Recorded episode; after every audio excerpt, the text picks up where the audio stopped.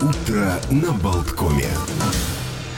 Продолжаем утро на Болткоме. Вот э, листая календарь, наверное, пройдемся, может, по юбилярам, потому что потом как-то не хватит, может, времени о них рассказать. Столетие Анатолия Попанова сегодня отмечается, э, который, э, к сожалению, вот ушел из жизни, ведь как раз когда собирался приехать на гастроли в Ригу, эти были вот злосчастные гастроли, когда ушли друг за другом Попанов и Миронов, сыгравшие, кстати, вместе вот в «Бриллиантовой руке», и не только там mm-hmm. их дуэты там в, в «12 стульях».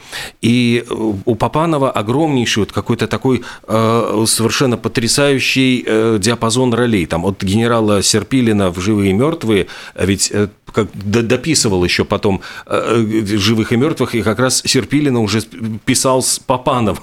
То есть это совершенно невероятный сам по себе факт. И, конечно, вот «Волк, ну погоди», то есть Попанова не отпускали вот без этой фразы ни с одного творческого вечера, и, по-моему, Плучек там все время вздыхал, говорит, господи, кем я руковожу, какой-то зверинец, там все время, значит, волк, там э, роль вот казалась как совершенно абсурдная, проходная, она стала визитной карточкой Попанова. «Берегись автомобиля», опять-таки вспомним эти «Положь птичку, тебя посадят, а ты не воруй», «Свободу Юрию Деточкину». Mm-hmm. И хотели ведь снять Попанова, считали, что он э, играет слишком гротескно, то есть он ну, выбивается из актерского ансамбля, хотя вот э, он стал просто хитом этого фильма, и интересно, что его гоняли в театральном институте за неправильный прикус, а оказалось вот это вот э, фирменный его совершенно говор, бренд Папанова, с которым его все узнавали. Поразительна его скромность. Вот многие говорили о том, что э, он настолько был скромен, что передвигался по городу, ну, всегда вот так, чтобы его не узнавали. Поклонники, у него была «Волга» машина, но об этом почти никто не знал, потому что он не подъезжал к театру на машине. Ему было очень неловко потому что очень многие э, актеры театра бедствовали. Были с ним, ну вот о его этих находках и оговорках тоже ходили легенды. В «Ревизоре», где он играл Городничего, он же должен был выйти и сказать «Я пригласил вас, господа, чтобы сообщить пренеприятное известие. К нам едет ревизор из Петербурга, инкогнито». Вот он выходит и вдруг говорит «Я пригласил вас, господа, чтобы сообщить пренеприятное известие. К нам едет Холестаков». И все просто, а, а, как вся интрига пропала, актеры просто в шоке, потому что не понимают, что делать дальше. Папанов постоял, почесал в затылке, да, едет, но не просто так. А как встрепенулись актеры? Инкогнито. И тут, значит, дальше уже спектакль пошел по э, привычной колее. То есть он умел, конечно, выходить из положения. Его жена была актриса Надежда Каратаева, такая активистка, член КПСС, там не знаю с какого года, и она все время пыталась, значит, мужа агитировать. А он был, ну, очень скептично настроен к советской власти. Кстати, говорят, что когда они гастролировали в Севастополе, то он с, значит, с Минглетом заплывал за буйки, а вестник, который плавать не умел, все время там типа интересовался, а что вы, почему вы так далеко уплываете? И Павел говорит, это единственное место, где можем спокойно поговорить о политике, э, что никто не подслушает. И когда он, ну, его выпустили в США, он ездил со своим женой, и вот она все время тыкала ему, значит, звериное лицо капитализма. И во время одной из экскурсий они купили пирожки, она говорит, вот смотри, у них пирожок стоит доллар, а у нас только 10 копеек. Ну и папану говорит, правильно рассуждаешь, Надя, особенно если учесть, что после нашего пирожка и лечение бесплатное. Ну, таким образом он ее подкалывал. И, кстати, жену, он же был беспартийный, он так и не вступил в КПСС. А жене говорили, что если ты уговоришь мужа вступить в партию, дадим тебе звание заслуженной артистки РСФСР СССР. Она его уговаривала, но он ни в какую, так и не поддался. Может, из вредности не хотел, чтобы супруга получила это звание? Ну, это же тоже может быть вполне себе рабочей версией. А у меня про юбиляров не особенно, но есть о чем рассказать очень много сегодня. А, нет, почему? Про юбиляров. Боже. А это же здесь совсем за углом практически. Кришенис Барон. Сегодня, да, день рождения нашего всего. 1835 год. Э, в общем-то, ну, да, собиратель Дайн э, и переводчик э, сказания о Нибелунгах, Каливалы и так далее. И сам о себе вот он такой написал «Надгробие не ставьте мне, не надо для него камней, мой памятник уже стоит, из золота он Дайн отлит». Вот. А теперь о, о более мрачных происшествиях. Все-таки Хэллоуин не будем забывать. И в этот день произошла история, которая, ну, прямо Кровь холодится в жилах. Был казнен маньяк и убийца-людоед Петер Штумпф, прозванный оборотнем из Бетбурга. И произошло это в далеком 1589 году, соответственно, в немецком городе Бетбург. А... Бетбургский Чикатило. Да, э, и, собственно, его, если можно сказать, заключения нет, скорее преступления легли, э, легли в основу э, «Красной шапочки» Шарля Перо. Он написал на основе вот этой леденящей истории леденящей кровь. Он э, превращался в волка и охотился на людей.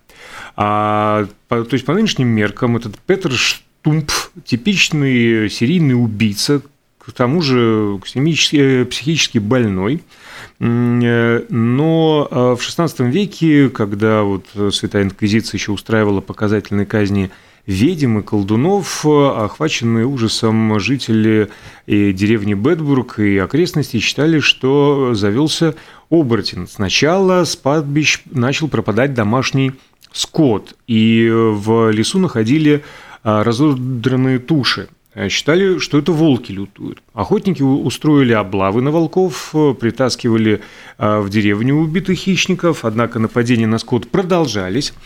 Потом решили устроить хитрую облаву. Подпалили лес, перебили всех волков. Неделю деревня жила спокойно, а потом пастух нашел во враге на окраине растерзанную корову, на днях пропавшую из стада. Опять поползли слухи об оборотне. А, и вообще жути добавляло дополнительные то обстоятельство, что настоящий волк никогда так близко к жилью человека не подходил. Ну и кошмар с паникой начались, когда в том же овраге нашли а, мертвого бродягу с вырванным, извините, не к столу будет сказано, позвоночником. Затем начали пропадать женщины, дети, их растерзанные тела тоже находили э, в окрестностях городка. Ну и паника настоящая. Люди боялись выходить из домов. А даже немногие мужчины, которые жили там, отваживались э, устраивать охоты. Им все еще считали, что это а, волки. Но Однажды, ну, сколько веревочки не виться, как известно, один из местных крестьян возле очередного растерзанного э, детского тела увидел человеческие следы. Собрали команду, э, свистнули гончих и понеслись по кровавым следам оборотня. И как а, описывалось задержание преступника в изданном во Франции в 1590 году а, сочинении «Правдивый трактат, удостойный осуждения жизни и смерти некого Штубы Петера». Гончие псы окружили оборотня, он сбросил с себя волшебный пояс и уже в человеческом обличии, опираясь на посох, пошел к деревне в надежде обмануть охотников. Ну, я обманул. Да. А, но только охотники и видели это превращение из волка в человека и схватили оборотня, чтобы отвести а, к сельскому, значит, старости. Но никто не ожидал, что этим оборотнем окажется всем известный, добропорядочный фермер Петр Штумпф, бессменный староста прихода, любимец всех нищих у церкви, потому что он всегда щедро милостыню подавал. Ну и под пытками инквизиторов Петр рассказал, что еще в детстве занимался черной магией, в 12 лет вступил в сговор с дьяволом, и именно тот подарил ему колдовскую пояс, надев который Петр превращался в волка и бежал, значит, на охоту. Я думаю, под пытками инквизиции там каждый бы в таком признался. Ну, в принципе, да. Он охотился за людьми и животными в течение 25 лет, а пояс так и не нашли. И спросили, Петр, поясок-то где? Угу. Он сказал, ну, вот кто-то говорит, Бог дал, Бог взял, а в этом случае дьявол. Забрал, говорит, свой подарок, рогатый, понимаешь. Ну и э, каковы были его преступления, такой же жестокой была его э, смерть, казнь. Его привязали к колесу и вращали раскаленными щипцами, вырывая куски плоти. Ну, а потом, в общем-то, ну, там Всякое потом продолжали делать с его телом, я не буду пересказывать эти страсти а Мордасти. Заодно, кстати, казнили его дочь и сожительницу. Ну, Сказали, ну, раз они дважды не вставать. С таки, да. да, с таким жили, явно ведьмы. Как можно было не знать, с кем ты живешь? Но главное, что так и я подозреваю, доказательством было только то, что привиделось, что он превратился в волка, да? Да собственно, под, под эту дудочку его и... Нет, ну, в преступлениях он сознался. Тут, ну, конечно, ну, конечно можно иронизировать ну, нет, ну, насчет пыток, но по факту, да, знаешь, пояс вот, я не ну, рассказал, ну, дьяволочки, подарок, который он потом забрал, но, да, говорит, 25 лет я всех их убивал, и детей, и женщин, и коров. А, из позитивного. В этот что? день, в 1985 году, была, а, ну, был выпущен дебютный альбом с нескромным названием «Мания величия». С этого а, началась история хэви-метал группы «Ария». А еще сегодня, вот э, я про юбиляра все, 130 лет исполняется со дня рождения Александра Александровича Олехина. Кстати, вот говорят, ну, я, я как-то все время действительно его фамилию произносил как Алехин, да. хотя на самом деле, э, оказывается, буквы Ё в, в фамилии нет, и более того, он даже отказывался пожимать руку соперникам, которые называли его Алехиным. Он говорил, что он Олехин, то есть никаких.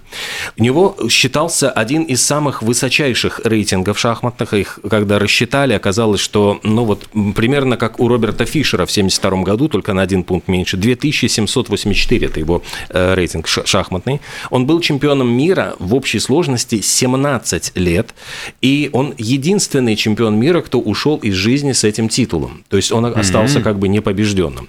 Ну, вернее, как непобежденным. Он э, ну, начнем с того, что в, родился в России до революции, был офицером, и э, его э, практически вот во время гражданской войны э, собирались, э, понятное дело, расстрелять, но поскольку его узнал вот один из любителей шахмат, добился его освобождения, но, тем не менее, уехал он при первой же возможности, по-моему, в 21 году за границу, и его стали называть, конечно, белоэмигрантом, хотя он всегда говорил о том, что он хотел вернуться на родину и так далее. В 27 году ему удалось победить Капабланку, в соревновании за титул чемпиона мира по шахматам. И самое интересное, что Олехин, он стал как-то очень, очень хитро, после чего он перестал из, избегать встреч с этим своим кубинским другом. А, тот забыл вписать матч-реванш. То есть он как бы избегал этого матча-реванша, mm-hmm. чтобы с ним не столкнуться и не проиграть. И установил какую-то заоблачную сумму. Говорит, хорошо сыграю, потом, ну, когда его стали припирать к стенке, но только за 10 тысяч долларов. По тем вот временам это вот. были какие-то безумные совершенно деньги неподъемные для шахматного мира, и таким образом он все время избегал вот этой встречи с Капабланкой.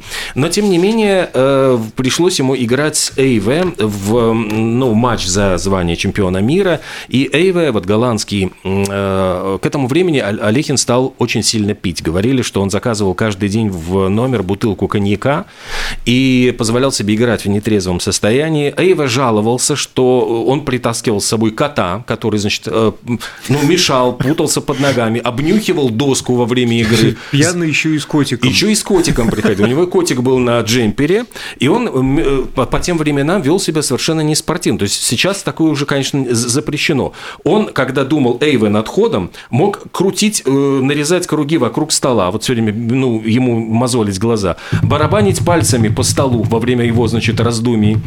То есть, ну, такие делать вещи, которые, ну, сейчас просто запрещается, ну, чтобы не сбивать э, человека. Хлопал дверью, ходил. Говорит, но на меня это ничего не подействовало. Они с Эйвой играли, просто такая была жесткая э, ну, игра, потому что Эйва сумел выровнять счет, и в последней буквально решающей партии ему удалось победить. То есть, если бы была ничья, то Олехин бы сохранил звание чемпиона, но он был просто э, раздавлен, потрясен, был ну, действительно очень сильно пьян, и говорили, что, тем не менее, он поступил достаточно по-спортивному. То есть он, э, когда понял, что он проиграл, он встал и обратился к журналистам, господа, попрошу поприветствовать нового чемпиона мира, значит, господина Эйва, после чего ну, развернулся и ушел.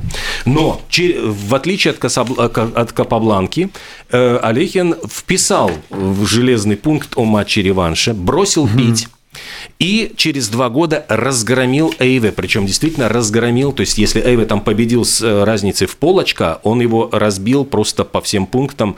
Э, по-моему, последние партии они играли, когда уже было понятно, что Эйве проиграл. Почему-то там был, ну вот лимит, что они должны доиграть, это Эйве уже просто проигрывал с бледным лицом партию за партией. Но... Вот, вот что означает взяться на ум. Да, за ум. За, за ум, да, и вот бросить пить. Ну, то есть 15,5 на 9,5 закончился матч-реванш. Но у Олехина была еще одна мрачная страница в истории, это сотрудничество с нацистами. Он жил во Франции, когда гитлеровцы захватили, э, ну, оккупировали Францию, он находился в Бордо. Э, а, он переехал в оккупированный Париж и стал сотрудничать с нацистами. Он э, консультировал, ну, кстати, и до этого говорили, что он консультировал сборную на Олимпиаде в Мюнхене, он, э, потом он утверждал, что его шантажировали, якобы, значит, арестовать жену. Э, он написал совершенно гнусную, значит, арийские еврейские шахматы статью, за которую его потом, ну, клеймили, и э, после войны просто ему не подавали руки шахматисты.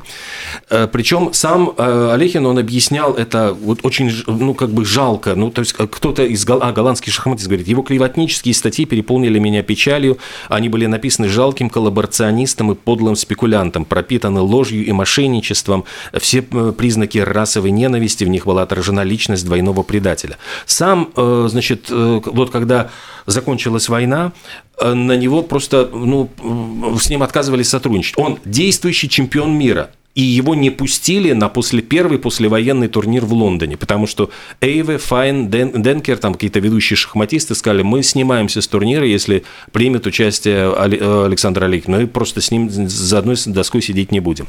Он был просто, ну вот шокирован, ему написали организаторы, и он тогда страшно начал, ну как бы извиняться, говорить, что вот я э, написал эту статью э, как научную статью, а ее полностью переписали. Говорит, угу. странно, как бы, ну само за заглавии вот, противопоставлений еврейских и арийских шахмат, как, о, о чем была вообще твоя научная статья. И потом, ну вот он говорил, что в этой статье писал, что мне все время, всю жизнь приписывают абсурдные политические взгляды, потому что меня называют белым русским, хотя я вот ну, уехал с родины, покинул родину временно. И, э, в общем, он очень переживал. Конечно, это было действительно для него страшным ударом, но, тем не менее, неожиданно из Советского Союза пришла какая-то такая э, весточка о том, что с ним хочет сыграть Михаил Ботвинник, вот будущий, будущий чемпион мира, еще совсем молодой начинающий. И он написал ему письмо, что, дескать, вот война помешала нашему матчу, но я снова, вновь вызываю вас матч, на матч за мировое первенство – и э, Олехин встрепенулся, готовился к этому матчу, но загадочным образом его жизнь оборвалась. Вот 24 марта 1946 года мир облетела фотография. Он сидит в кресле, э, одетый в пальто, склонив голову за шахматной доской. Э, в номере вот сфотографировали его мертвым. И до сих пор ходят какие-то разные версии, в том числе и конспирологические. Официально говорили, что он умер от паралича сердца. Была версия, что он подавился куском мяса и асфиксия случилась, он задохнулся попал в трахею, значит, этот кусок мяса. А потом патологоанатомы сказали, что они написали то, что им сказали. Э, ну, вот якобы какая-то такая вот есть версия, и были свидетели, что якобы он умер на улице, возвращаясь из ресторана, по каким-то причинам тело отнесли в отель для эффектного кадра, но до сих пор вот спорят, что явилось причиной смерти этого яркого, но в то же время очень противоречивого. Он пять раз был женат, э, ну вот, как я уже говорил, алкоголь, сотрудничество с нацистами, то есть это все какие-то такие очень... И при этом гениальнейший, вот все признают гениальнейший шахматный игрок. 130 лет со дня рождения сегодня. Восхитительная история. У меня два сообщения по поводу сооружений, по поводу памятников, мемориалов, монументов. Во-первых, в этот день, 31 октября 1941 года, закончилось строительство национального мемориала на горе Рашмор в Южной Дакоте, США. Угу. Те самые четыре главы э, президентов. Вашингтон... Причем, я, я видел даже фотографию макета, там они должны были изображены быть в полный рост. Должны быть в полный рост, слава богу, нет. А, э, Вашингтон, Джефферсон, Линкольн и Рузвельт соответственно, олицетворяют рождение, философию, объединение и экспансию нации. Высота голов, я почему сказал, что хорошо, что остановились на голове, головы 18 метров, 14 лет их э, делали, причем 7 лет из них ушли на ожидание хорошей погоды и поиск денег. А создать памятник придумал местный историк Дон Робинсон, чтобы привлечь в городок туристов. А в 1924 году он заинтересовал своим проектом а, скульптора Гатсона Борглема, который, между прочим, у самого Родена учился. А работа началась через два года. В то время Борглему было 56 лет, и ничем другим до конца своей жизни а, скульптор уже не занимался, но при этом умер за 8 месяцев до окончания строительства, и монумент завершал уже его сын, а вообще возведение обошлось в 1 миллион долларов – причем общественность пожертвовала только 200 тысяч, остальное оплатило а государство, и скульптор получил 170 тысяч долларов. Монументальнейшая сумма, кстати, а, по тем временам. Э, значит, э, высота лиц, как я уже сказал, 18 метров, каждый глаз 3,5 метра, длина носов более 7 метров. Они настолько длинные, что когда начинался дождь, а, рабочие прятались в ноздрях а монумент никогда не моют, а, потому что эту работу выполняют природные осадки, но зато каждый год барельеф тщательно обследуют э, на предмет трещин, и считается, что за 100 тысяч лет эрозия съест не более 2,5 сантиметров поверхности. То есть как египетские пирамиды на века. Как египетские пирамиды и как самая высокая статуя в мире. Переносимся в Индию, где 31 октября 2018, всего 4 года назад, в штате Гуджарат, это на северо-востоке, э, наоборот, на северо-западе, открыли э, статую премьеру, посвященную премьеру-министру Наренди Моди, э, такой деятель э, национально-освободительного движения Ой, нет, это премьер-министр открыл э, статую, э, статую как раз-таки Вилабхай Патель, э, вот такое имя человека. А официальное название – статуя единства с постаментом 240 метров в высоту. А проектирование монумента на него ушло 13 месяцев, на строительство 33. Внутри э, два скоростных лифта, на высоте около 150 метров обзорная галерея, э, способная принять одновременно 200 туристов. Ну, у подножия, конечно, музей. И эта статуя способна, ну, да, 240 метров, представить себе. Она способна выдержать ураганный ветер скоростью до 180 км в час и даже землетрясение магнитудой до 6,5.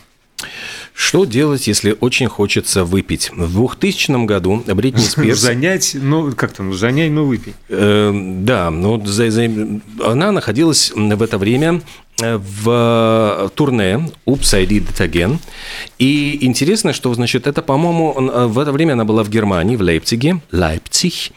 И э, захотелось, я понимаю, Бритни Спирс наклюкаться.